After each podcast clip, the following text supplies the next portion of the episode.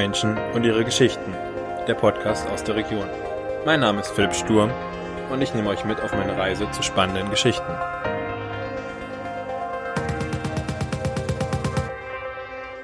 Hallo Matthias. Hi. Schön, äh, dass wir oder dass ich bei dir sein kann, dass ich äh, mich mit dir treffen kann und ein bisschen über dich reden darf oder dich ausfragen darf über dich. Vielleicht mal für die ähm, Hörer, Dr. Matthias Klum, du bist Zahnarzt. Korrekt, ja. In Bad Neustadt. Genau. Bei Dentamedik.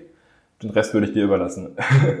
Okay, super. Ja, freut mich, äh, dass es so spontan geklappt hat. Ähm, freut mich, dass du mir geschrieben hast, weil der Kontakt ist ja auf deine Initiative. Also beziehungsweise du hast mir geschrieben, hast mir ein cooles Feedback zum Podcast gegeben und äh, so ist es ja entstanden und da vielen herzlichen Dank dafür. Ja, sehr gerne. Also ich bin äh, auch ein bisschen über Zufall Instagram, über den Podcast gestolpert und habe da schon äh, relativ von Anfang an mit Interesse zugehört und fand es super. Und ich bin immer ein großer Freund davon, Feedback zu geben. Und ähm, wenn es positiv ist, ist es umso schöner. Ja. Und äh, ich denke, das freut einen immer. Äh, ja, cool, dass es jetzt so geklappt hat. Danke. Ich wäre aber übrigens für kritisches Feedback auch äh, sehr gerne zu haben, weil ich glaube, so lerne ich dann auch ein bisschen was und kann was verbessern. Ja, definitiv. Okay. zu meiner Person. Ja, äh, Dr. Matthias Klum, ähm, wobei das Doktor jetzt nicht das Relevanteste ist. Ähm, ich bin 33 Jahre alt, werde dieses Jahr 34, bin hier Zahnarzt in Bad Neustadt in ähm, einer größeren Zahnarztpraxis, in einer Praxisgemeinschaft ich komme aus Bad Neustadt, bin mit meinen Eltern im Alter von drei Jahren hierher gezogen, erst nach Hohenroth. Dann sind wir nach Bad Neustadt gezogen, bin hier zur Grundschule gegangen, Gymnasium besucht mit kurzem Ausflug in Münnerstadt, dann meinen Abschluss in Bad Neustadt gemacht. Dann hat es mich zum Studium nach Heidelberg gezogen. Mal ganz kurz, die ersten drei Jahre, wo deine Eltern sind nach, also nach Bad Neustadt gezogen, du bist mitgezogen, aber wo kamt ihr da vorher? Also bist du quasi geboren? Geboren bin ich in Erlenbach am Main. Mein, mein Vater kommt aus Elsenfeld am Main. Okay. Meine Mutter kommt aus Obernburg am Main. Das sind zwei Orte, die wirklich nur durch eine Brücke getrennt sind. Ähm, und mein Vater hat es dann im Zuge seiner Niederlassung, mein Vater ist Orthopäde, damals gab es noch die Niederlassungsbeschränkungen, das heißt, man konnte sich als Arzt nicht überall da niederlassen, wo man wollte, sondern man musste gucken, wo ist der Bedarf. Ähm, so sind wir in der Rhön gelandet. Ah, okay. Also der Job quasi hatte ich dann hier. Im Grunde genommen der Job meines Vaters. Okay. Ja. Gut, aber du warst ja noch klein, von daher. Ich habe das problemlos mitgemacht. ja. ähm, Heidelberg. Heidelberg, genau. Heidelberg, viele wunderschöne Jahre verbracht äh, während des Studiums. Ähm, dort auch meine, meine Frau kennengelernt, ähm, die jetzt mit mir natürlich in Bad Neustadt wohnt. Wo ja. kommt sie her? Die kommt aus der Nähe von Heidelberg. Das ist ein kleiner Ort, der heißt Heddesheim. Okay. Äh, Sagt mir irgendwas. Heddesheim ist. Kennt man das von irgendwoher? Eigentlich nicht. Es ist eine alte Tabakdrehergemeinde, da hat man früher Tabak angebaut, aber das ist auch schon ein bisschen her. Im Grunde genommen wüsste ich jetzt nicht, ich hoffe, jeder Heddesheimer entschuldigt es, äh, weiß ich jetzt nicht, woher man Heddesheim sonst okay. noch kennt. Aber ist ein, ist ein kleines, schönes Örtchen, Örtchen ähm, direkt neben Ladenburg. Ladenburg sagt dem einen oder anderen dann schon wieder ein bisschen mehr, ist eine alte Römerstadt. Okay. Wunderschöne Altstadt mit einer phänomenalen Gastronomie dann, wie okay. gesagt, Heidelberg und äh, ja, die ganze Region ist, ist, ist toll und interessant. Ähm, nach dem Studium hat es mich dann nicht direkt nach Bad Neustadt verschlagen, sondern ich habe ähm, nach dem Zahnmedizinstudium nochmal einen ganz kleinen Ausflug in die Medizin gemacht, weil ich geliebäugelt hatte mit dem Doppelstudium. Ähm, Was heißt Doppelstudium? Es gibt einen Facharzt oder Fachzahnarzt, ähm, den Mundkiefer-Gesichtschirurgen. Für den muss man sowohl Medizin als auch Zahnmedizin studiert haben. Das ist die Grundvoraussetzung. Okay. Ähm, eigentlich ein Fach, das man sehr stark an der Klinik, also vor allem dann an der Uniklinik betreibt. Es gibt auch einige Mundkiefer-Gesichtschirurgen, die in eigener Praxis arbeiten. Damit habe ich immer geliebäugelt, weil mich der operative Teil sehr, sehr stark gereizt hat. Ich habe schon während des Studiums in der Mundkiefer-Gesichtschirurgie in Heidelberg mitgearbeitet als wissenschaftlicher Mitarbeiter und auch an Wochenenden. Ähm, daher hat dann in der Regel um drei Uhr nachts das Telefon geklingelt, wenn jemand äh, aus einer Kneipenschlägerei kam. Äh, dann war der Kiefer gebrochen und dann durfte man den mitrichten. Das war so der Wochenendcharakter des Berufs. Ähm, was die auch ganz viel machen, sind natürlich Tumorchirurgie und ähm, Kinder mit Lippenkiefer-Gaumenspalten. Das fand ich extrem spannend ist natürlich ein Fachgebiet, das wirklich aufblüht, wenn man an der Uniklinik arbeitet. Mhm. damit habe ich ganz, ganz stark geliebäugelt. Deshalb bin ich dann auch noch nach Erlangen gegangen ähm, und habe auch dort nochmal Medizin studiert, habe das aber nicht komplett beendet, weil ich auf meinem Weg gemerkt habe, dass der Klinikalltag für mich nicht das Richtige ist. Es ist praktisches Arbeiten, ja, es ist am Anfang aber sehr viel theoretisches Arbeiten, sehr viel Wissenschaft, bis man da ist, wo man gerne sein möchte, das dauert einfach. Und ich hatte einen sehr starken Antrieb, einfach in die Praxis zu gehen, also praktisch zu arbeiten am Patienten. Deshalb habe ich mich dann entschieden, den Weg so nicht weiter zu verfolgen, sondern habe dann mit dem Oralchirurgen geliebäugelt. Der Oralchirurg, fallen ein paar Fachbegriffe heute. Der Oralchirurg ist... Nachdem äh, wir alle Virologen geworden sind, werden wir jetzt... Jetzt werden wir alle Zahnärzte, das ist richtig. Ja. Ähm, der Oralchirurg ist ein, ist ein Fachzahnarzt. Man kennt das von den Medizinern. Ich studiere Medizin, dann kann ich in eine Richtung gehen, Orthopäde oder ich werde Hausarzt oder ich werde Internist. So kann man Zahnmedizin studieren und sagen, ich möchte noch mal eine Weiterbildung machen. Und das ist eines der Keep-Orthopäde, das kennt man von der Zahnspange. Da haben die meisten von uns ja schon äh, Erfahrungen gemacht. Das andere ist der Oralchirurg, das kennt man in der Regel von den Weisheitszahnentfernungen oder von äh, den Setzen von Implantaten, also zu künstlichen, künstlichen Wurzeln. Und auch das ist eigentlich eine Weiterbildung, die sehr stark an der Uni beheimatet ist, die ich ja zu der Zeit auf jeden Fall meiden wollte. Und äh, da war diese Praxis hier in Bad Neustadt tatsächlich eine der wenigen Praxen in Deutschland, die damals die Weiterbildungsberechtigung hatten. Das heißt, das Patientenaufkommen ist und war hier so groß, dass die Weiterbildung an der, in der Praxis stattfinden konnte. Das war für mich natürlich ganz, ganz toll. Also gab es gar nicht so viel andere Möglichkeiten für dich, um den Weg weiterzugehen, den du dir dann überlegt hattest, als nach Bad Neustadt zu gehen. Also gar nicht aus dem Heimatbezug, sondern tatsächlich einfach aus fachlichen Gründen. Absolut. Das, das war eine völlig emotionsfreie und praktische Entscheidung für mich, ja. Ähm, das ist mir aber insgesamt, äh, äh, ich kurz unterbreche, aufgefallen. Wir haben in Bad Neustadt, deswegen auch so ein bisschen der Podcast, wir haben, glaube ich, das schon echt Steckenpferde. Also die auch solche Nischen halt, ähm, auch in der Wirtschaft und so, ähm, positionieren und da wirklich bei einem ganz Großen mitspielen. Also auch auf einem Weltmarkt, wenn ich das so ähm, mitbekomme. Und äh, die hat man meistens gar nicht so am Schirm. Also das erfährt man dann irgendwie so über drei, vier Ecken. Aber äh, das hat mich schon irgendwie sehr, oder beeindruckt mich immer wieder. Das ist da so Definitiv. Es gibt und also es gab, ich weiß nicht, ob es sie noch gibt, ähm, mal eine, eine, Vortragsreihe, die hieß Hidden Champions. Mhm. Ähm, war im Schlosshotel. Okay. Ich glaube, ist es immer noch, aber ähm, da haben sich so mittelständische Unternehmer, wie du sie jetzt gerade äh, besprochen hast, vorgestellt, die in der Nische arbeiten. Keiner weiß es, dass es hier um die Ecke passiert, aber sie sind Weltmarktführer. Und ähm, im Grunde genommen kann man sagen, die Praxis hier war so eine Art dentaler Hidden Champion oder ist so ein dentaler Hidden Champion. Und ähm, es waren ganz praktikable Gründe, die mich hierher gezogen haben erstmal. Alles andere an, an, an Beiwerk und was da noch dazu kam, das sind äh, tolle Add-ons gewesen, über die wir bestimmt noch ein bisschen sprechen werden. Ähm, aber das war jetzt erstmal so der initiale Antrieb, überhaupt nach Bad Neustadt zu kommen. Dann habe ich meine Facharztausbildung angefangen, beziehungsweise muss man, um diesen Facharzt machen zu können, erstmal ein sogenanntes allgemeinzahnärztliches Jahr machen. Das heißt, man arbeitet erstmal in der ganz normalen Zahnmedizin, bevor man sich ausschließlich auf die Chirurgie stürzt und macht Füllungen, äh, macht Kontrollen, macht alles das, was man so vom Zahnarzt kennt. Und mit jedem Tag, mit dem ich das gemacht habe, habe ich es mehr lieben gelernt. Und dementsprechend habe ich auch da den Weg nicht mehr weiter verfolgt, äh, Oralchirurg zu werden, sondern habe mich in der allgemeinen Zahnmedizin da weiter ausgetobt und ausgebildet, habe dann auch noch auf anderem Weg eine, eine Spezialisierung und eine Disziplinierung gemacht, ähm, die auch in die chirurgische Richtung geht, aber die das große Ganze nicht aus den Augen lässt. Spannend. Also ich, ist, wie gesagt, ist nicht mein Fachgebiet, aber ich finde es trotzdem so vom Weg her äh, ganz spannend, weil du auch gerade so aufgezählt hast, ähm, dass du einige, wenn ich das jetzt richtig wiedergebe oder so wie ich es verstehe, einige Sachen ausprobiert hast und dann halt festgestellt hast, okay, das ist nicht komplett die Richtung, wie ich gehe. Ich bleibe in diesem Fachbereich, also beziehungsweise in diesem in dieser Richtung schon, aber ich schlage jetzt nicht genau die Abzweigung ab, sondern guck da mal kurz ein bisschen und dann stelle ich fest, das ist nicht so genau das, was ich möchte, sondern filter dadurch halt das, was ich machen möchte.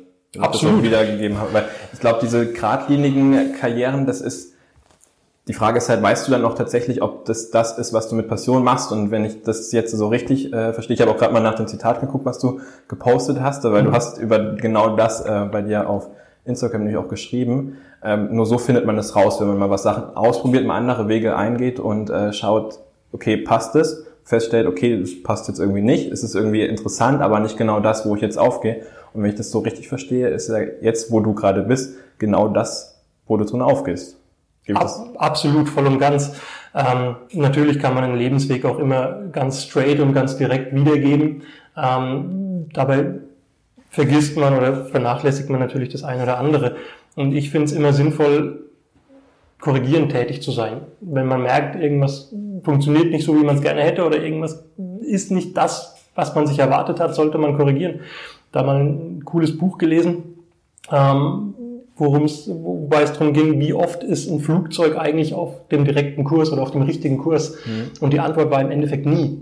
Weil ähm, entweder der Pilot oder der Autopilot immer am Korrigieren sind. Der, der Kurs muss immer auf die aktuelle Situation angepasst werden. Und ähm, so ehrlich muss man zu sich sein, meiner Meinung nach. Und wenn dabei dann das rauskommt, was man gerne macht, dann ist das das schönste Filtrat, das es gibt. Ja, das ist eine schöne Analogie. Also hatte ich jetzt so nicht am ähm, Schirm. Danke für das Bild. Ja, gerne. Also veranstalte ich das ganz gut. Okay, dann hast du dein, ähm, also beziehungsweise du hast dann deinen dein Bereich gefunden, wo du unterwegs sein wolltest. Bist du dann in Bad Neustadt geblieben? Also wir, die Geschichte ist klar, oder beziehungsweise das Ende ist klar. Stand heute, du bist in Bad Neustadt. Genau. War das, ähm, also wie ist es danach weitergegangen? Bist du dann, warst du nochmal woanders? Ähm, was hast du gemacht? Wie war so der Bezug die ganze Zeit vielleicht auch zur Rhön? Ähm, vielleicht kannst du da mal noch mal ein bisschen drauf eingehen. Im Grunde genommen bin ich seitdem auch in Bad Neustadt. Ähm, Arbeit habe ich nicht mehr gewechselt. Das heißt, ich bin hier auch wirklich in der Praxis tätig, bin dann natürlich aus dem Assistenzverhältnis ins Angestelltenverhältnis gewechselt und dann, ich glaube, es auch schon wieder vier oder fünf Jahre her in die Selbstständigkeit. Das heißt, ich bin Teilhaber der Praxis hier mit noch sieben anderen, sechs anderen. Ähm, ich verlasse Bad Neustadt aber sehr, sehr regelmäßig und verlasse die Rhön sehr, sehr regelmäßig, weil ich relativ fortbildungsinteressiert und orientiert bin. Also ich bin in, am Tegernsee in der, in der Fortbildungsgruppe. Beim Erstgespräch, muss ja. noch wieder einhaken, ähm, hast du mir eine Nummer gesagt oder ein Tag, oder was, Tag oder Wochen? Ich, das waren Wochen, die du gesagt hast. Wochenenden. Beziehungsweise aber auch, was ihr an Wochen insgesamt für Dentamedic, also für eure Firma, ähm, einplant an Fortbildung pro Person. Also ich kann für mich vor allem sprechen. Ich habe für dieses Jahr waren es 17 Wochenenden, die ich auf Fortbildung Ach, hätte okay. sein sollen. Ähm, das hat sich jetzt Corona-technisch natürlich etwas zerschlagen. Die eine oder andere Fortbildung findet als Webinar statt. Ansonsten wären es jetzt 17 Wochenenden von Hamburg, Berlin, Bonn bis runter in den Süden gewesen. Ähm, mein Jahrespensum liegt da auch irgendwo so um die 15 Wochenenden, die ich unterwegs bin. Es kann auch mal sein, dass dann ein, zwei Wochen dabei Fortbildungen sind, weil es en bloc stattfindet. Ähm, aber wir sind alle recht fortbildungsinteressiert, sonst würde auch das nicht so funktionieren in der Konstellation hier in der Praxis. Aber hat mich trotzdem, also auch wenn das, ich das äh, N am Ende äh, unterschlagen habe, ähm, hat mich das schon irgendwie beeindruckt. Also ich kriege es in anderen Bereichen so ein bisschen mit und ähm, also ich weiß, dass ich auch relativ viel unterwegs bin und auch viel mache, aber es ist, glaube ich, nicht so die, ähm, also die Norm. Es ist nicht die Norm, es ist auch in keinster Weise Pflicht oder Voraussetzung. Es gibt einen gewissen Katalog, also jede Fortbildung oder jede Lektüre wird mit einem gewissen Punktsatz bewertet und innerhalb von fünf Jahren muss man so und so viele Punkte nachweisen, dass man sich fortgebildet hat. Also wir haben in der Medizin, Schrägstrich Zahnmedizin, schon eine Verpflichtung, sich weiterzubilden, ähm, wobei diese Punkte relativ einfach gesammelt werden können diese Wochenenden oder das Pensum, das ist natürlich schon eine, eine andere Motivation, die da dahinter steckt. Und ich habe äh, ich hab einen Masterstudiengang belegt, der ging über zweieinhalb Jahre, äh, wo ich berufsbegleitend mich nochmal in ein Fachgebiet so ein bisschen tiefer äh, reingearbeitet habe, dazu dann auch Veröffentlichungen geschrieben in, in wissenschaftlichen Zeitschriften und ich habe Patienten untersucht, ähm, um eine Masterarbeit dann zu schreiben, also eine wissenschaftliche Arbeit. Das finde ich ähm, spannend, weil ich aus der Wirtschaftswissenschaften, also aus dem betriebswirtschaftlichen Bereich, ähm, ist es eher so, okay, du machst deinen Bachelor, du machst deinen Master, dann promovierst du und bei der, der, bei der Dissertation, wenn du sie anfertigst, ist es manchmal halt aufgeteilt in unterschiedliche Veröffentlichungen oder du halt machen musst. Mhm. Du kannst es beispielsweise in vier Veröffentlichungen dann halt angehen. Und äh, du hast ja quasi, also wenn man das in den akademischen Stufen sieht, hast deinen Doktor halt gemacht, jetzt gehst du auf der akademischen Stufe eins zurück und arbeitest da enorm wissenschaftlich, was ich, wenn ich das mal auf meine Fachdisziplin transferieren würde, sagen würde, das ist quasi das, was wir ab dem Master halt machen würden. Ja. Die Veröffentlichung, also irgendwie ganz interessant. Also die Veröffentlichung beziehungsweise das, das Veröffentlichen, ähm, das ist was, was ich im Zuge der Doktorarbeit gelernt habe und das macht mir Spaß. Ich habe auch im Zuge der Doktorarbeit schon Veröffentlichungen geschrieben und es gibt immer wieder Themen, die mich einfach reizen, wo ich ein bisschen tiefer reingehen möchte und veröffentliche da auch ganz gern Themen, äh, was mich jetzt wahnsinnig viel beschäftigt momentan, ähm, auch aufgrund meiner, meiner Intensivierung auf die Parodontologie. Also Parodontologie ist dieses Fachgebiet, in dem ich mich da ein bisschen äh, tiefer reingegraben habe, bedeutet alles das, was den Zahn oder das Implantat da halten, wo es sein soll. Also der Knochen, das Zahnfleisch, dass das gesund ist. Ähm, also Zahnreinigung ist so, was da mit dazugehört oder ist das Dazu so gehört Zahnreinigung, da, dazu gehört Parodontitis oder Parodontose oder Zahnbetterkrankungen, dazu gehören ähm, das Transplantieren von Zahnfleisch von der einen in die andere Stelle, dazu gehört Knochen aufbauen, wenn Knochen verloren gegangen ist, alles diese Geschichten. Also okay. das ist schon im Grunde genommen das Fundament. Wenn man es wie beim Hausbau sieht, dann kümmere ich mich um, um das Fundament, ähm, hauptsächlich alles, was im sichtbaren Bereich liegt der Zähne, das ist dann letztlich das Dach. Das heißt, ein Dach kann man überall mehr oder weniger draufdecken. Aber ja. wenn das Fundament auf Sand gebaut ist oder das Dach auf Sand gebaut ist, haben wir ein Problem. Ähm, ich mache da so ein bisschen die Grundarbeit. Okay. Und dazu gehört auch äh, weil wir in letzter Zeit einfach sehr, sehr viel gelernt haben über die Zusammenhänge von Parodontitis und Erkrankungen der Mundhöhle. Letztlich ist es eine chronische Erkrankung, ähnlich wie Diabetes eine chronische Erkrankung ist, ähm, die auf einem entzündlichen Weg basiert. Und wir wissen, dass viele Erkrankungen sich da gegenseitig auch so ein bisschen beeinflussen. Das heißt, jemand, der Diabetes hat, hat ein erhöhtes Risiko, also zuckerkrank ist, hat ein erhöhtes Risiko, eine Parodontitis zu entwickeln und andersrum. Das schafft natürlich wahnsinnig viele Schnittstellen auch mit den allgemeinärztlichen Kollegen. Ähm, ein Bereich, der über viele, viele Jahrzehnte immer strikt getrennt wurde. Das einen sind die Zahnärzte, die machen die Löcher zu und die kümmern sich drum, wenn die Zahnschmerzen da sind. Das andere sind die Ärzte, die kümmern sich um den Rest des Körpers, aber alles bitte außerhalb des Mundes oder nicht im Mund. Ähm, da verfließen gerade so ein bisschen die Grenzen und das ist ganz spannend. Das würde ich mal auf äh, gleich verschieben. Gerne. Weil du warst bei dem Veröffentlichen noch so. Also du hast deinen Master gemacht und ähm, ja, ich glaube, du machst gerade einen zweiten, ne? Ich mache gerade noch einen zweiten, ja. Ähm, die Master mache ich nicht, weil ich die Titel toll finde und wie du sagst, vom Titel an sich ist es ein Rückschritt eigentlich zu, zu dem Doktor. Also ich hoffe, das ist nicht irgendwie äh, abwerten oder also nicht mir gegenüber, wenn überhaupt dann denen, die es veranstalten. ähm, nein, was die Universitäten gemerkt haben, es gibt in der Zahnmedizin, wie ich es vorhin erzählt habe, zwei Fachzahnärzte. Es gibt aber viel mehr Teilbereiche der, der Zahnmedizin. Wurzelkanalbehandlung ist zum Beispiel mittlerweile ein komplett eigener Teilbereich. Dafür gibt es aber keinen Fachzahnarzt in diesem Sinne. Und da haben die, die Universitäten, vor allem mit ihren privaten Ablegern, die Notwendigkeit erkannt, strukturierte Fortbildungen zu organisieren, damit man sich auch als niedergelassener Zahnarzt, der nicht mehr an der Uni ist und nicht mehr die Möglichkeit hat, innerhalb der Abteilung sich weiterzubilden, die Möglichkeit trotzdem bekommt, in einem Fachgebiet weiter Erfahrungen und Wissen zu sammeln.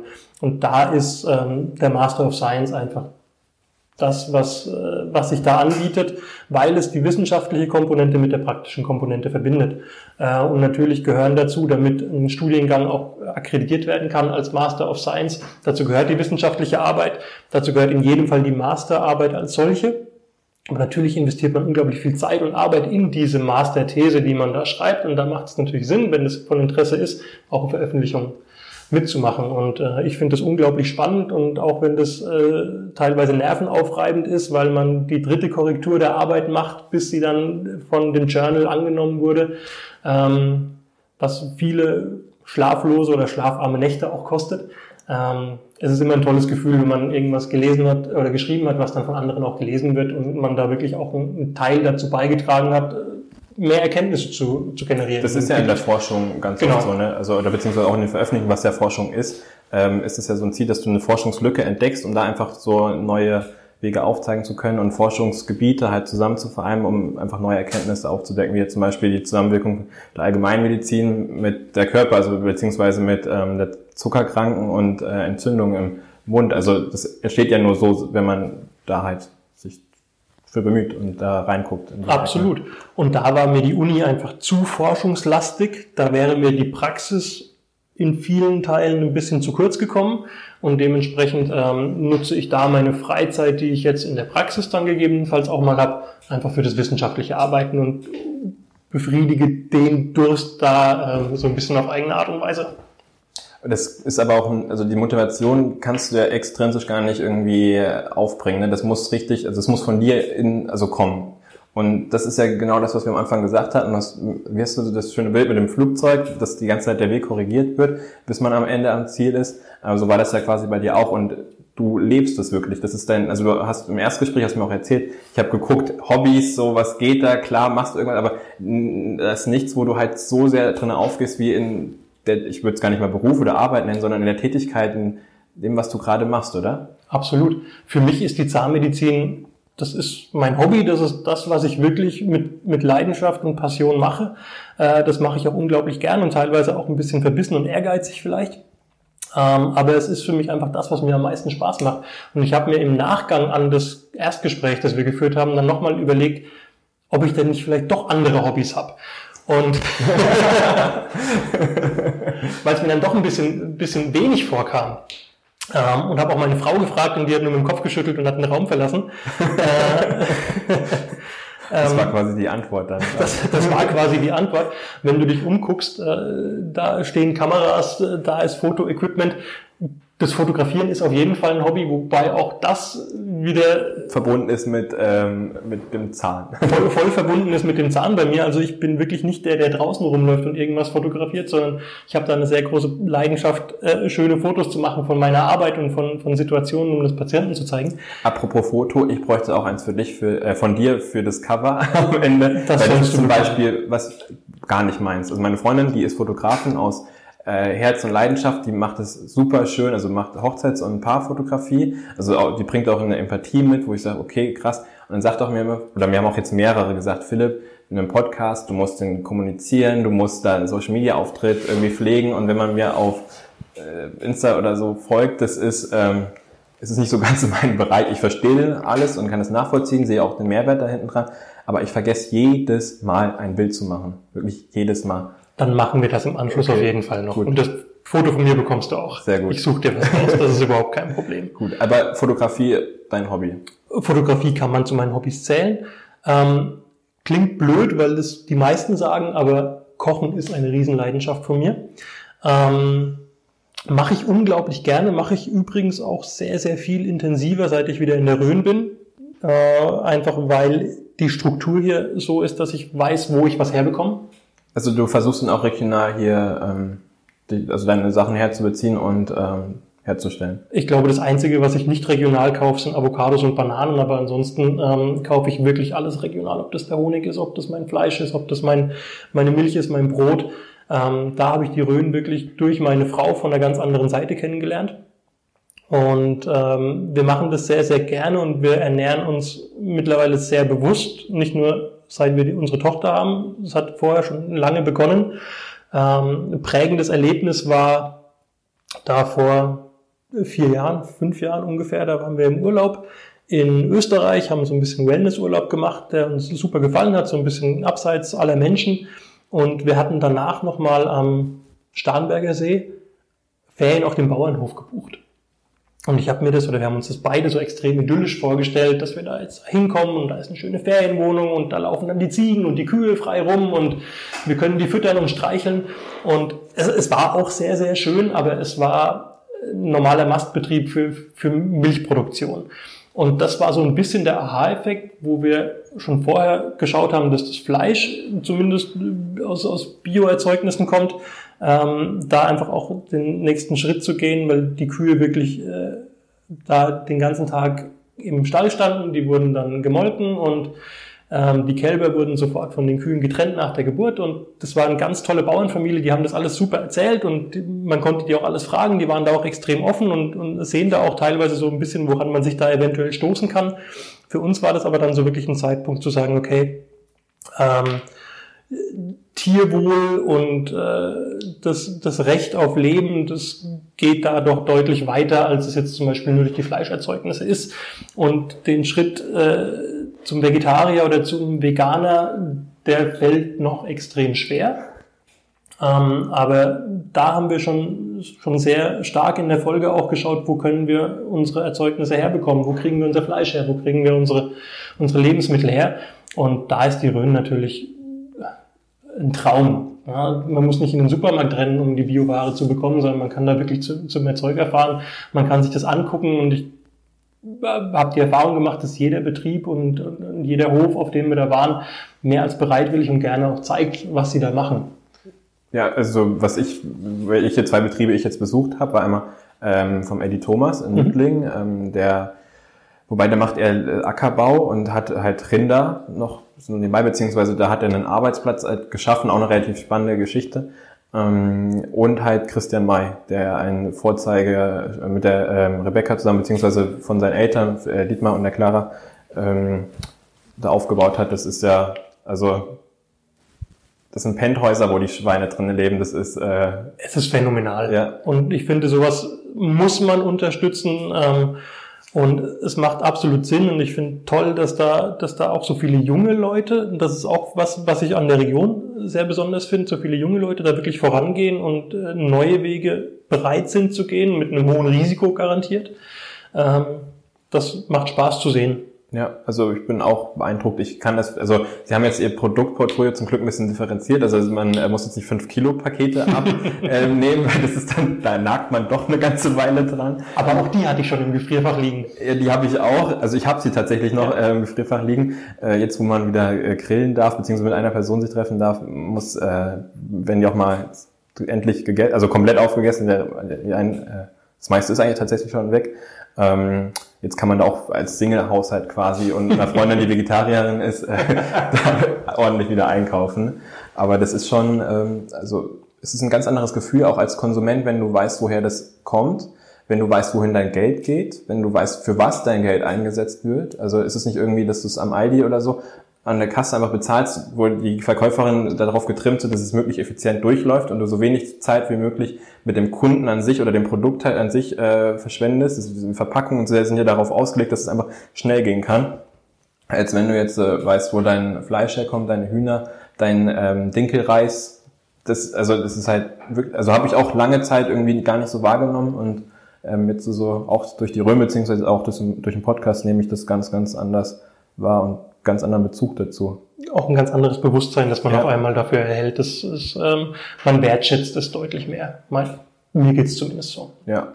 Ich glaube, da ist auch aktuell so ein bisschen diese, ähm, dieser Reisestopp, beziehungsweise diese, das Ende der Globalisierung, in Anführungszeichen, wo du ja guckst, was kann man wieder regional irgendwie beziehen, mhm. in der Medizin. Ähm, ich weiß gar nicht, ob ihr das, das so krass mit, also ihr werdet es mitbekommen haben, aber was es für euch bedeutet hat, ist ähm, zum Beispiel die Masken, ne? So ein mhm. Grund, Element quasi, was in der Medizin gebraucht wird, ähm, das halt einfach nicht produziert werden konnte, weil das halt in Regionen hergestellt wurde, wo einfach gerade nichts passieren durfte oder sollte, äh, dass man da halt so auf einen globalen Markt halt angewiesen ist, wo man sagt, okay, man versucht wieder so einen Grundstock, halt eine Grundsicherung halt regional, also national halt herzustellen. Und ich hoffe oder äh, wünsche mir auch, dass es halt bei Lebensmitteln eigentlich den, den wichtigsten, dem Ausgang, dem Fundament, wie du es im Zahlenbereich gesagt hast, ähm, dass es da auch, was ja auch, was ich, wie ich es wahrnehme, halt so eine Entwicklung kommt. Ich hoffe es, ja. Und ähm, ja, es ist natürlich äh, erschreckend zu sehen, wie diese Selbstverständlichkeiten, du hast ja gerade angesprochen, Mundschutz, Handschuhe, das ist ja... Das sind Centbeträge, ne? Centbeträge, von denen wir Hunderte verbrauchen in der Woche, weil wir uns ja schon immer relativ stark einfach, es wird ständig der Mundschutz gewechselt bei jedem Patienten, es wird ständig der Handschuh gewechselt, natürlich mehrfach teilweise bei den Behandlungen. Ähm, und auf einmal hört man von seinem Lieferanten, von dem man noch nie irgendwie Probleme gehört hat, er weiß nicht, wann er wieder was mitschicken kann. Ja. Ähm, das war nie gefährlich nah am Ende bei uns, weil wir aufgrund unserer Größe natürlich auch eine gewisse Lagerhaltung haben für uns selbst. Aber ähm, wir mussten schon äh, unsere Kapazitäten auch ein bisschen bündeln und zentrieren. Also wir haben auch einen unserer Standorte vorübergehend äh, runterfahren müssen, einfach weil wir gesagt haben, wir kriegen es jetzt aber momentan personell nicht gestemmt aufgrund von äh, Krankheit und, und Schwangerschaft und was allem äh, es noch so gibt. Aber wir können auch nicht überall einfach alles vorrätig halten. Und da, wo man sagt, es sollte eigentlich wirklich basic sein, ne? Ja. Und das fand, also, und vielleicht kommt, also, beziehungsweise die Debatte wurde ja angestoßen. Ich hoffe, sie wird auch nachhaltig irgendwie weitergetragen und nimmt halt auch noch irgendwie bei so Grund mit Nahrungsmitteln einfach Einzug ein, weil, ähm, man muss es nicht von ganz weit weg irgendwie sein Steak irgendwie aus Argentinien, das muss nicht unbedingt sein, äh, beziehen. Man kann es auch aus Junkershausen nehmen, beispielsweise oder aus Ostheim, aus Bad Kissing, wo auch immer, ähm, wenn es da so halt alles gibt. Aber es muss definitiv nicht ähm, länderübergreifend sein oder grenzübergreifend sein. Der Trend zur Regionalität ähm, ist einer, den ich wirklich begrüße, wenn dahinter die dementsprechende Qualität natürlich auch steckt. Ähm, in der Regel ist es so, dass es dementsprechend auch etwas hochpreisiger ist. Es sind andere Produktionsbedingungen, die man damit unter hat. Ähm, deshalb ist es vielleicht nicht ganz richtig, wenn ich sage, ich bin zwar noch kein Vollvegetarier, aber wir ernähren uns mittlerweile öfter vegetarisch, als wir es fleischhaltig tun. Ja, wenn, ja, wenn meine Freundin da ist, dann sagt sie auch mal, jetzt bist du Teilzeit-Vegetarier. Ja, und das ist auch völlig in Ordnung und es tut auch gut. Man merkt es auch gesundheitlich. Ja. Ich habe ein bisschen abgespeckt, ähm, ich fühle mich tatsächlich fitter. Ähm, da spielt die Ernährung einfach auch eine Riesenrolle. Ich finde auch Rebecca und Christian, einfach weil ihr eigentliches Produkt ist ja quasi das Schwein, also Schweinefleisch, sagen auch, sie möchten ähm, schauen, dass die Leute weniger Fleisch essen, weil es einfach gesünder ist. Also klar, wenn du Fleisch isst, dann soll es hochwertiges, gesundes Fleisch sein, ohne irgendwie Medikamente oder äh, sonst was, was da reingeschossen wird, dass es irgendwie schnell und effizient halt Mhm. abläuft, sondern ähm, in Maßen, dann gut, aber wirklich in Maßen und dann auch esst lieber weniger von uns, aber tut euch damit einen Gefallen und das finde ich Perfekt, schöner Ja. kann man es eigentlich gar nicht zusammenfassen. ja, also fand ich auch sehr beeindruckend. Also weil es ja hinten dran auch ein Wirtschaftsgut ist und ähm, irgendwie auch der das Gehalt, der Lohn da äh, mit generiert wird, Natürlich. der Unterhalt. Aber um kurz einzuhaken, auch das wieder eine Sache, die ich, die ich nicht ohne die Zahnmedizin machen, machen kann oder nicht ohne Verknüpfung mit der Zahnmedizin machen kann. Was ich mittlerweile anbiete, sind Patientenkochkurse. Stimmt, hast du das letzte Mal auch, äh, glaube ich, anklingen Ich habe lassen. es ganz kurz mal, ganz kurz mal erzählt. Ähm, auch da wissen wir einfach gerade bei Parodontitis, chronischer Erkrankung, wir können durch eine vernünftige und gesunde Ernährungslenkung unglaublich viel Gutes tun im Körper. Und ähm, ich kann mich tatsächlich mit keinem meiner Hobbys, außer meiner Familie, aber die darf man als Hobby, glaube ich, nicht zählen, ähm, von der Zahnmedizin freimachen. Insofern ist es natürlich äh, für mich deutlich mehr als einfach nur ein Beruf und ich komme morgens in die Praxis und gehe dann irgendwann wieder raus. Das ist wirklich so das Zentrum und alles andere arrangiert sich so ein bisschen drumherum. Das geht aber, glaube ich, oder das kann, nimmt man, glaube ich, auch nur so wahr, wenn man es auch so wahrnehmen möchte. Also das heißt, man guckt ein bisschen rechts und man guckt ein bisschen links und dann kommt es immer, also ich habe auch immer den Bezug irgendwie zur Bank. Es, also ich glaube, es ist jetzt nicht die Leidenschaft, wie sie bei dir in der Zahnmedizin ist, also da bin ich auch noch zu jung für, ähm, aber also es soll jetzt nicht heißen, dass das Mhm. weiterkommt, aber ähm, Habe ich schon verstanden. nee, ähm, aber es fühlt, hat, ist alles, wie du auch am Anfang gesagt hast, es sind ganz viele Schnittmengen, ganz viele Verbindungen einfach auch fachübergreifend da. Und ähm, das ist, das nimmt man, glaube ich, aber nur wahr, wenn man wirklich auch mit offenen Augen durch die Welt marschiert. Und mit offenen Augen, glaube ich, gehst du auch nur, also läufst du auch nur, wenn du das möchtest, also wenn du das wirklich von dir aus möchtest. Also ich kann mich erinnern an ein äh, Praktikum, was ich im Rahmen meiner Schule halt machen musste, ähm, bei einem super Einzelhändler. Und er hat gemeint, Philipp, ähm, schau halt mal ein bisschen rechts, ein bisschen links. Manchmal siehst du Arbeit halt nicht so, ne? Im Nachhinein, er hat, mir, hat recht gehabt, ne? Ich gucke jetzt auch viel ähm, irgendwie sensibler beziehungsweise viel offener dafür, achte da auch mehr drauf. Aber das Praktikum war jetzt halt auch nicht das, was ich halt irgendwie aus Leidenschaft gemacht hat. Da fällt dir das gar nicht so auf. In anderen Bereichen, was mir halt einfach mega Spaß macht, das Podcasten, aber auch die BWL, es hört sich jetzt auch irgendwie sehr trocken an, interessiert mich einfach mega, weil davon kannst du, damit kannst du, wenn du das ordentlich machst und wenn du da auch irgendwie eine Ethik hinterlegst oder sowas, kannst du da ganz, ganz viel mehr tolle Sachen auch mit erreichen und nicht nur halt Geld verdienen, sondern wirklich einen Mehrwert generieren. Und ähm, da guckst du ganz anders rechts und links, aber nur weil du das auch wirklich willst, intrinsisch. motiviert. Genau, du, du brauchst die Freude daran. Du brauchst die Freude erstmal an, an der Materie und an dem Arbeiten in der Materie und alles andere drumherum erwächst, glaube ich, dann einfach. Ja. Wie du sagst, auf einmal guckst du nämlich dann rechts und du guckst links und du siehst was und du kannst es einbinden und verknüpfen und dann kannst du auch irgendwann gar nicht mehr ohne. Ja. Ja, das heißt, du, du läufst dann einfach nicht nur stur geradeaus, sondern ähm, du weitest da deinen Horizont schon ganz deutlich und dann kannst du in allem, was du, was du tust, glücklich sein. Da bin ich fest von überzeugt. Ich würde jetzt mal, das war ein schöner Abschnitt des Kapitels, ich würde jetzt mal gerne noch ein anderes äh, Kapitel aufmachen, was wir auch im Erstgespräch hatten, was mich auch irgendwie ähnlich wie deine Hobbys quasi mich aber auch noch ein bisschen äh, mit äh, beschäftigt hat, weil ich diesen Blickwinkel noch gar nicht so eingenommen hast. Aber wir hatten es am Anfang schon angedeutet, Bad Neustadt ist ein Platz für Hidden Champions. Hier kann sowas entstehen. Und was ich halt die ganze Zeit äh, so wahrgenommen habe, dass wir so einen latenten Ärztemangel haben, vor allem auf den Ländern.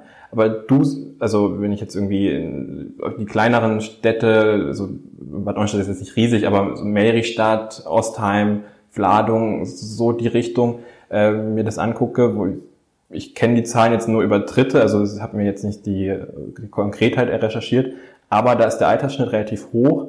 Das heißt, das Rentenalter beziehungsweise ist relativ nah. Und da dachte ich, okay, das ist ja irgendwie schwierig, da irgendwie was nachzuholen. Und du sagst aber, eigentlich profitieren wir hier Medizinstandort, will ich es mal nennen, Bad Neustadt enorm. Du hast hier Top-Voraussetzungen. Kannst, beziehungsweise für euch als Zahnmedizin, aber kannst du das vielleicht noch ein bisschen erläutern, wo das so für dich herkommt? Wie du sagst, also ihr habt ja auch ein tolles Konzept hinten dran, also ein anderes Konzept, ihr habt eine große Reichweite, ein großes Einzugsgebiet, mhm. wie du das so auch medizinisch, aus der medizinischen Perspektive hier für die Region siehst. Gerne. Also sprechen kann ich primär natürlich erstmal nur für die zahnärztliche Seite. Ähm, natürlich haben wir eine Struktur, und das ist in jeder ländlichen Region so, ähm, dass alte Praxen oder alteingesessene Praxen sich manchmal schwerer tun, Nachfolger zu finden.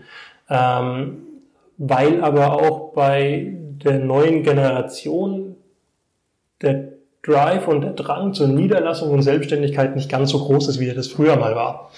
Okay, witzig, weil ich nehme in meinem Umfeld, was ich so, dieses mhm. Entrepreneurship, also das Unternehmertum nämlich sehr stark war, irgendwie jeder, lass mal irgendwie, wie kann man sich selbstständig machen, wie kann ich irgendwie selber was aufbauen? Also habe ich jetzt irgendwie genau die gegenteilige Wahrnehmung, aber das kann auch in meiner Bubble liegen, also will ich jetzt... Mir persönlich geht's ja. auch so, ich hätte niemals im Angestelltenverhältnis bleiben wollen. Ich bin gern mein eigener Herr und ähm, habe gern das Ruder in der Hand, aber die Zeit ist wohl nicht mehr ganz so, dass das so wie früher einfach auf jeden zutrifft. Ähm, dann gibt es noch das, was, was ständig in der Zahnmedizin und, äh, und in der Medizin angebracht wird, ob man den, die Einstellung teilt oder nicht, ähm, sei mal dahingestellt, aber es gibt eine sogenannte Feminisierung der Medizin und der Zahnmedizin. Das heißt, im Vergleich zu Studiengangskohorten vor 15, 20 Jahren hat sich jetzt ähm, das Geschlechterverhältnis im Grunde genommen umgedreht. Äh, du hast jetzt 80, 90 Prozent äh, Frauen, die einen Studiengang in der, in der Zahnmedizin beginnen. Da sind noch 10, 20 Prozent Männer. Auch den Frauen wird immer mehr oder immer wieder unterstellt, dass da der, der Drang in die Selbstständigkeit nicht ganz so groß ist. Wobei ich auch das, wenn ich meine Kolleginnen hier in der Praxis anschaue, nicht unterschreiben kann. Also da ist es äh, absolut nicht so. Aber all das wird so ein bisschen dafür verantwortlich gemacht. Und in der Zahnmedizin sehe ich die Problematik jetzt noch nicht so, wie das vielleicht in der Medizin oftmals äh, kommuniziert wird. Wir haben ähm, viele junge Kollegen, die sich niedergelassen haben in den letzten Jahren, seit ich da auch ein bisschen Überblick habe, ähm, die ältere Praxen übernommen haben hier in der Region oder neu gegründet haben.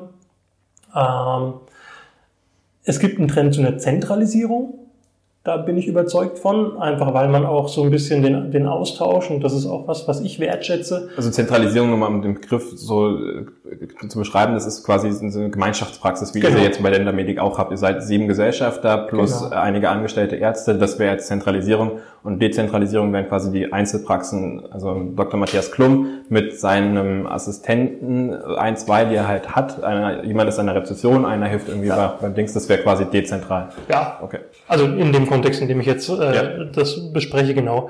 Ähm, wir hatten es ja kurz schon mal angesprochen, es gibt einfach so viele verschiedene Teilbereiche, dass ich die für mich gar nicht abbilden kann. Meine letzte Wurzelbehandlung, die habe ich im Studium gemacht und ich bin Gott froh, dass ich seitdem keine mehr machen musste und habe Kollegen, da kann ich das gut hinüberweisen und ich weiß, das funktioniert. In der Medizin sehe ich den Trend auch. Es gibt immer mehr Praxiszusammenschlüsse. Ähm, auch da, weil zum Teil eventuell einzelne Disziplinen schon wieder so viele Unterdisziplinen haben, dass die unterschiedlich besetzt sind oder auch um einfach Ressourcen oder Kompetenzen zu bündeln. Ähm, wie es in der Allgemeinmedizin in der Region momentan ist, von der Altersstruktur gefühlt etwas gehoben, definitiv. Äh, wobei ich nicht weiß, wie groß die Nachwuchssorgen da sind die Politik arbeitet da an, an Konzepten. Äh, ich glaube, das Klinikum arbeitet da auch an Konzepten. Was immer mehr kommen wird, so wie ich das verstanden habe, ist nicht mehr die vollständige Selbstständigkeit oder die vollständige Niederlassung, sondern so, solche gesplitteten Modelle. Ich bin ähm, 50, 60 Prozent in meiner eigenen Praxis tätig und 40 Prozent, Prozent zum Beispiel am Klinikum und betreue dort stationäre Patienten, was ja auch extrem reizvoll ist. Das wäre auch ein Konstrukt, wo ich sage, das finde ich super spannend, ähm, weil es einfach ganz andere Fälle nochmal beleuchtet. Ähm, in Hohenroth mit dem äh, Tobias Fröhling ist jetzt ein, ein junger ähm, Arzt in die Praxis, in die Familienpraxis eingestiegen. Ich weiß, dass äh, die Tochter vom, vom Dr. Niet, der Internist ist, ähm, sich jetzt hier in der Region niederlässt. Ähm, es sind aber oftmals Personen, die hier schon Kindheitserfahrungen gemacht haben. Also es ist schon ein Heimatbezug dann da. Offensichtlich, irgendwo, ja. irgendwo kommt er her, ja. Okay. Hm. Jetzt die Frage, wie viele Leute studieren halt Medizin, die aus Bad Neustadt halt kommen. Es ist ja, die Eintrittsbehörden werden da immer größer und ja. die Frage ist auch, will man sich das halt in Anführungszeichen antun? Ähm, dann, also ja. Die Rhön antun? Nee, nicht die Rhön. Die will man, also die tut man sich, glaube ich, sehr gerne an. Aber äh, das Medizinstudium ist ja die Frage, ob das halt den, also weiß ich nicht, äh, ob es da so viele halt gibt, die das machen wollen dann noch, oder? Also klar, eine familiäre Prägung ähm, bereitet einem schon insofern den Weg, als dass natürlich abends äh, relativ viel auch über Praxis und über seine Arbeit gesprochen wird, jetzt nicht über Patienten direkt, aber man erfährt dann natürlich auch eine gewisse Leidenschaft. Und das ist bestimmt ein Grund, warum das Zahnarzt oder auch das Arzttum, ähnlich wie in anderen Berufen das ja auch ist, durch die Generationen geht.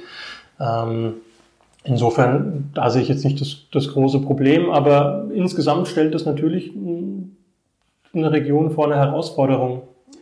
Aber wir hatten ja am Anfang, deswegen kam ja die Frage, hm, das kann man mit Konzepten, wenn man einen ordentlichen Ansatz hat und die, die Bedingungen einfach für sich wahrnimmt und sagt, das ist jetzt halt einfach so, aber ich schaue jetzt nach einer Lösung, wie ihr es jetzt auch macht, aber schon über eine längere Zeit hinweg, ähm, indem ihr einfach ein klares Konzept habt, eine klare Strategie habt, eine klare Position, was ihr macht, was ihr nicht macht, ähm, und auch durch ein Gemeinschaftsgefüge ähm, kann man dem glaube ich, ganz gut, äh, so wie du es beschreibst, ganz gut entgegenwirken, oder? Davon bin ich fest überzeugt. Ähm, ich vergleiche uns immer ganz gerne mit einer Hummel. Die Hummel weiß nicht, dass sie fliegen kann und ähm, tut es trotzdem. Und wenn ich auf Fortbildungen gehe und erzähle, aus was für einer Region ich komme, wir haben 16.000 Einwohner in Bad Neustadt, wir haben im Kreis Rhön-Grabfeld äh, jetzt auch nicht das überwältigend große Einzugsgebiet, roundabout ungefähr 70.000 Leute wahrscheinlich.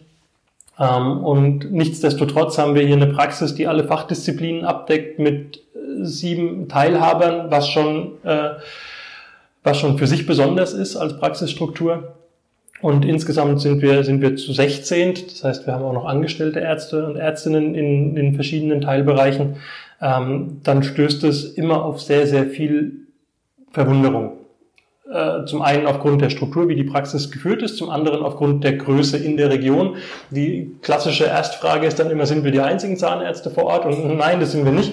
Ich habe heute lustigerweise, weil ich gerade am äh, Veranstalten von einem Webinar bin, mir das Ärzteregister ausdrucken lassen. Äh, und es gibt noch deutlich mehr Zahnärzte und nicht nur in Bad Neustadt und in Grabfeld, sondern auch in Bad Kissingen. Die Landkreise sind ja relativ eng beieinander. Ähm, aber klar, mit einem, mit einem Konzept kann man überzeugen und wir fahren hier ein besonderes Konzept und das tun teilweise auch allgemein ärztliche Praxen und ich glaube, die werden immer eine Anziehungskraft haben. Nicht nur auf Patienten, sondern auch auf Behandler. Und ähm, das ist ja das Tolle, dass man dann nicht aus der Not heraus jemanden in die Praxis aufnehmen muss, einfach damit die Praxis weiterläuft und man eine weitere Patientenversorgung sicherstellen kann, sondern dass man die Möglichkeit hat, auch wirklich die Praxis mit interessanten Leuten zu füllen, die auch einen Input bringen. Und es soll ja immer weiterentwickelt werden. Nichts wäre langweiliger, als wenn die Praxis jetzt so dasteht und das bleibt sie in zehn Jahren.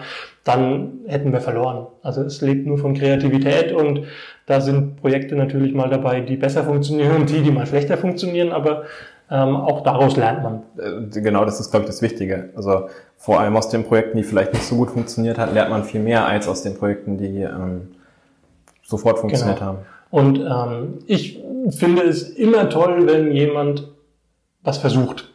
Das ist erstmal das Primäre. Ob das dann immer glücklich ist oder ob das mal unglücklich ist oder mal besser funktioniert oder mal schlechter, das sieht man auch manchmal erst, während man losläuft. Aber ähm, deshalb haben wir auch gesagt, wir sind oben am, am, am Rhön-Campus dabei, der ja nochmal eine komplett neue Fläche gibt, nicht nur für die Klinik, sondern auch eben für die allgemein ärztlichen Kollegen, wo auch solche Dinge mal ausprobiert werden können, mit wie läuft so eine Splittung für mich als Arbeitnehmer mit äh, Praxisbetrieb und mit äh, ich bin angestellt an der Klinik.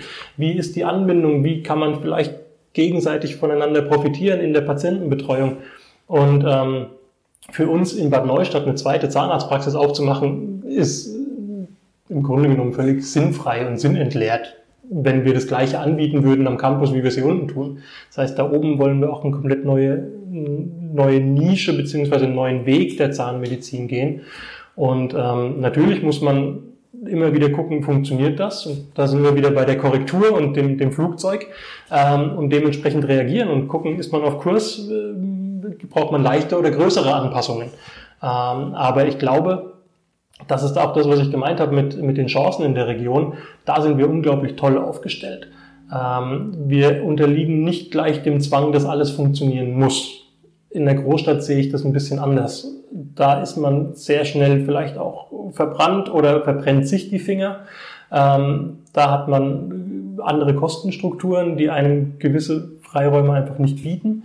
Und ähm, das Potenzial, das muss natürlich die Region auf die Straße bringen. Das steht völlig außer Frage.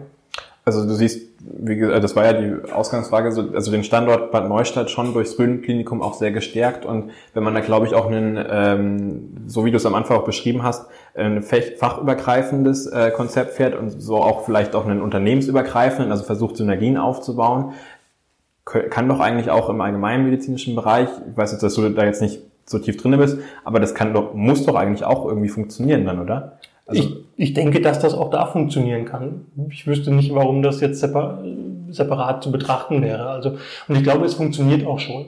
Ähm, da sind wir aber wahrscheinlich auch wieder im Bereich der, der Hidden Champions oder der kleinen Versuch, Versuchsballons, die, die aufsteigen, die man so erstmal noch gar nicht sieht.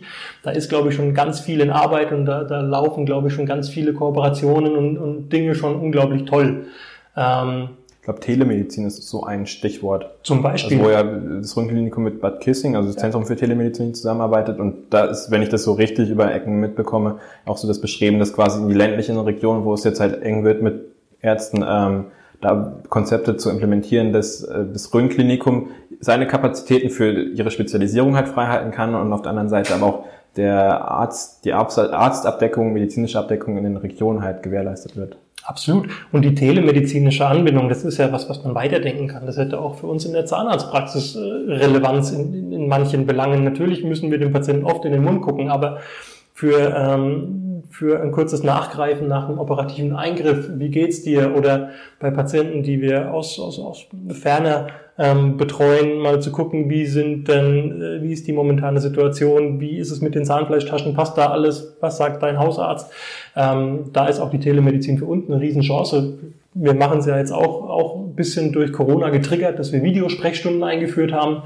Ähm, das ist ein anderes Arbeiten. Das erfordert ein bisschen ein Umdenken und eine Flexibilität, aber es funktioniert. Und ähm, weil du gefragt hast, wie ich das mit dem Rhön-Klinikum bewerte, ähm, das Rhön-Klinikum ist ein riesen Arbeitgeber vor Ort. Ja, und DAX in, der, in Bad Neustadt. Also es ist unglaublich, was hier aus Bad Neustadt entstanden ist. Und ähm, natürlich trägt das Rhön-Klinikum die Region mit. Und ähm, da sind ganz tolle, tolle Leute und ganz tolle Ärzte, mit denen wir Kooperationen haben, mit denen wir äh, Projekte erarbeiten, ähm, weil da einfach auch mh, hm, die Notwendigkeit gesehen wird und aber auch die gedankliche Freiheit da ist, solche Konzepte zu erarbeiten. Wenn ich nach einem nach einer 50-Stunden-Woche äh, mich jetzt noch mit einem Zahnarzt zusammensetzen soll, um irgendwelche Konzepte zu stricken, dann fällt das mitunter schwer. Und mir geht's ja genauso. Wenn ich einen Tag durchgearbeitet habe, dann habe ich wenig Luft im Kopf noch für andere Dinge. Aber ähm, wir kriegen es hin. Und da machen wir tolle Sachen, finde ich. Und diese Kochkurse sind zum Beispiel eine der Dinge, die wir mit dem Rhön-Klinikum oben veranstalten und in der Frankenklinik dort oben durchführen mit einem ganz tollen Diabetesberater und Koch ähm, wo ich sage, das ist, das ist was, was ich, da bin ich fest von überzeugt, anderswo nicht so hätte. Natürlich steht und fällt es immer mit dem eigenen Antrieb, aber ähm, ich tue mir hier, glaube ich, deutlich leichter dabei. Okay. Spannend, also finde ich eine wichtige und interessante Perspektive, äh, weil das ist auch neben den Grundnahrungsmitteln gehört Medizin irgendwie auch zur Grundausstattung, zur äh, kritischen Infrastruktur, wie man glaube ich so schön sagt äh, um nicht um das äh, Corona-Wort mit diesem systemrelevant äh, zu benutzen. Ähm, und äh, finde ich schön, da irgendwie nochmal so einen anderen Impuls, eine andere äh, Perspektive, vor allem eine, ähm, eine Vorzeige- oder Vorbildperspektive da einzunehmen. Ähm, wir sind tatsächlich schon bei, was schätzt du? 40 Minuten? Nee, bei 50. Echt? Okay.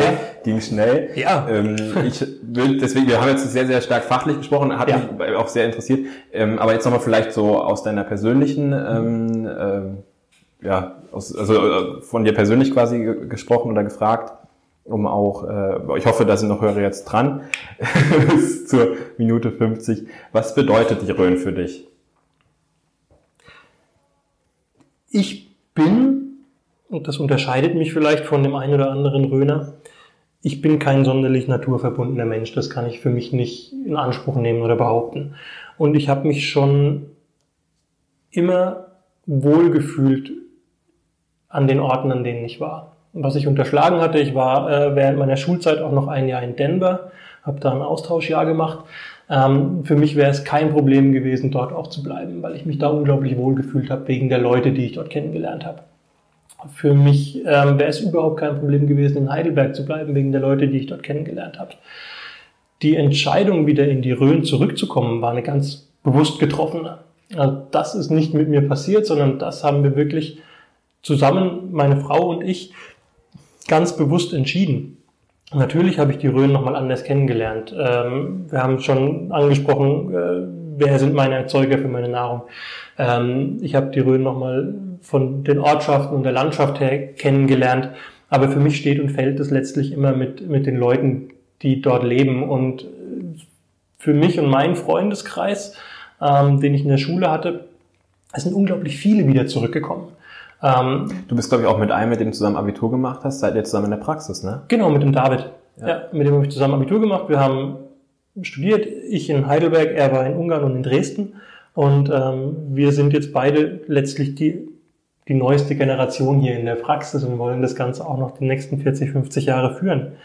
Ähm, und so wie er und ich haben Das sind aber jetzt nicht die ähm, Renteneintritt, sorry, dass ich Ja. äh, unterbreche, aber die Renteneintrittsperspektiven, die du so siehst, sondern das ist aus deiner Motivation rausgesehen, weil wenn man das über hochrechnet, 40, 50 Jahre, ähm, das ist Gut, 50, 50 Jahre ist vielleicht ein bisschen übertrieben, aber 40 Jahre, ich muss ja nicht äh, 40 Jahre aktiv am Patienten arbeiten. Ich kann ja auch beratend tätig sein oder ähnliches machen, solange es mir Spaß macht auf Ja. jeden Fall. Nur, ich, ähm, Ja. weil das ist ja auch ein Riesenthema, ohne jetzt so sehr politisch werden zu wollen. Aber nee, es, es war eine ganz bewusste Entscheidung, weil ich die, die Rhön toll finde, weil ich hier ganz tolle Erfahrungen gemacht habe mit, mit Personen und Menschen.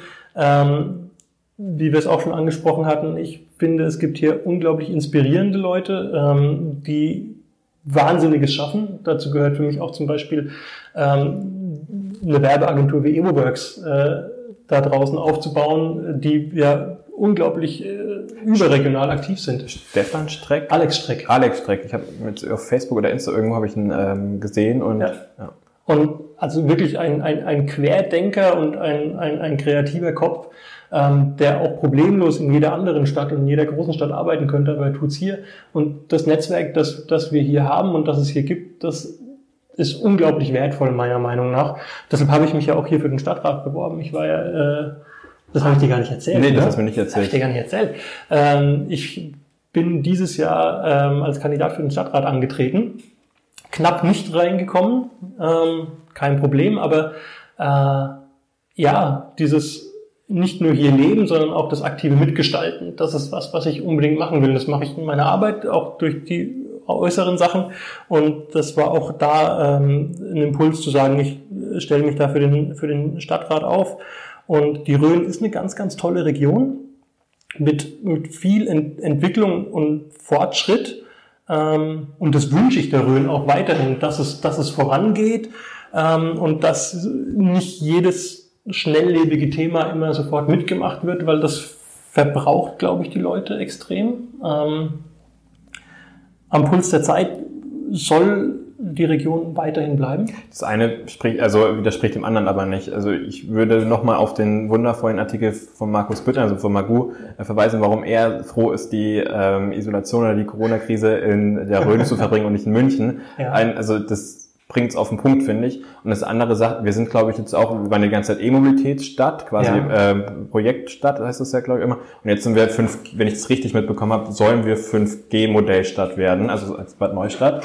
Und ähm, es geht ja. Also es ist alles möglich, wenn man es denn möchte. Es geht und es ist super und es ist genau das, worüber wir im medizinischen Kontext auch gesprochen haben. Ähm, diese Freiheit und aber auch diese Beweglichkeit, da Sachen auszuprobieren und zu korrigieren, ähm, das, das ist was, was ich wirklich wertschätze. Und natürlich soll die Rhön sich aber trotzdem einen gewissen Grad an, an, an Stillstand und an Besonnenheit bewahren, weil ich glaube, auch das macht den Charakter der Rhön aus. Ähm, eben nicht überhastet alles mitzumachen, ähm, sondern trotzdem immer so ein bisschen eine gewisse Entspannung da zu haben. Meine Quizfrage, weißt du, wo die schnellste Cloud Europas steht? Vermutlich in der Rhön.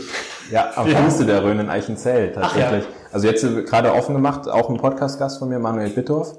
Ähm, der hat, äh, also junger Unternehmer, ist 27 Jahre alt und ähm, der hat in Eichenzell, hat er sehr, also ich kann es nicht so wiedergeben, wie er es erklärt hat, aber äh, sehr bewusst sich für die Rhön, für Eichenzell, für sein Rechenzentrum, für eine Cloud entschieden. Also ich dachte am Anfang, okay, Manu, wieso Cloud-Geschäft, wenn du überlegst, Google hat ein riesen Cloud-System, IBM, äh, Microsoft und Co., also ohne da jetzt zu sehr drauf einzugehen wollen, aber warum äh, eine Cloud? Und dann sagt er auch noch, die schnellste steht einfach mal in der Rhön. Also von daher ist dieses, dieses Gemütliche, dieses ähm, Natur, regional verbunden, einfach ähm, und Fortschritt, das widerspricht sich einfach nicht, um das nochmal zu ja. bestätigen. Und das finde ich phänomenal und deshalb leben wir auch gerne hier. Ja. Okay. Ähm, ja, jetzt haben wir fast eine Stunde. Wow. Das hat enorm viel Spaß gemacht. Ich hoffe, es sind, äh, also wie gesagt, es war sehr fachlich, das ist aber interessiert mich persönlich halt auch sehr viel. Ich fand es sehr spannend und du hast es auch sehr schön äh, anschaulich ähm, dargestellt, was du so machst, wieso du das machst und ähm, ja, dann die nächste Stadtratswahl ist in fünf Jahren, oder? Fünf? In sechs Jahren? Sechs Jahren. Okay, in sechs Jahren, dann, äh, wenn du dann wieder antrittst, viel Erfolg dabei. Danke. Und ähm, viel Erfolg für dein, für euer Konzept hier bei Dentamedic.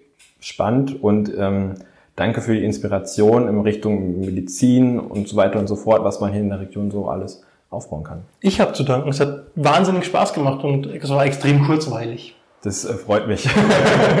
ich hoffe für die Hörer auch und es war nicht zu äh, fachlich bezogen. Ansonsten äh, machen wir nochmal eine Korrekturaufnahme irgendwann im zweiten Teil oder weißt du was ich. Können wir gerne jederzeit Fragen ankommen. Super, vielen Dank, mach's gut. Danke dir.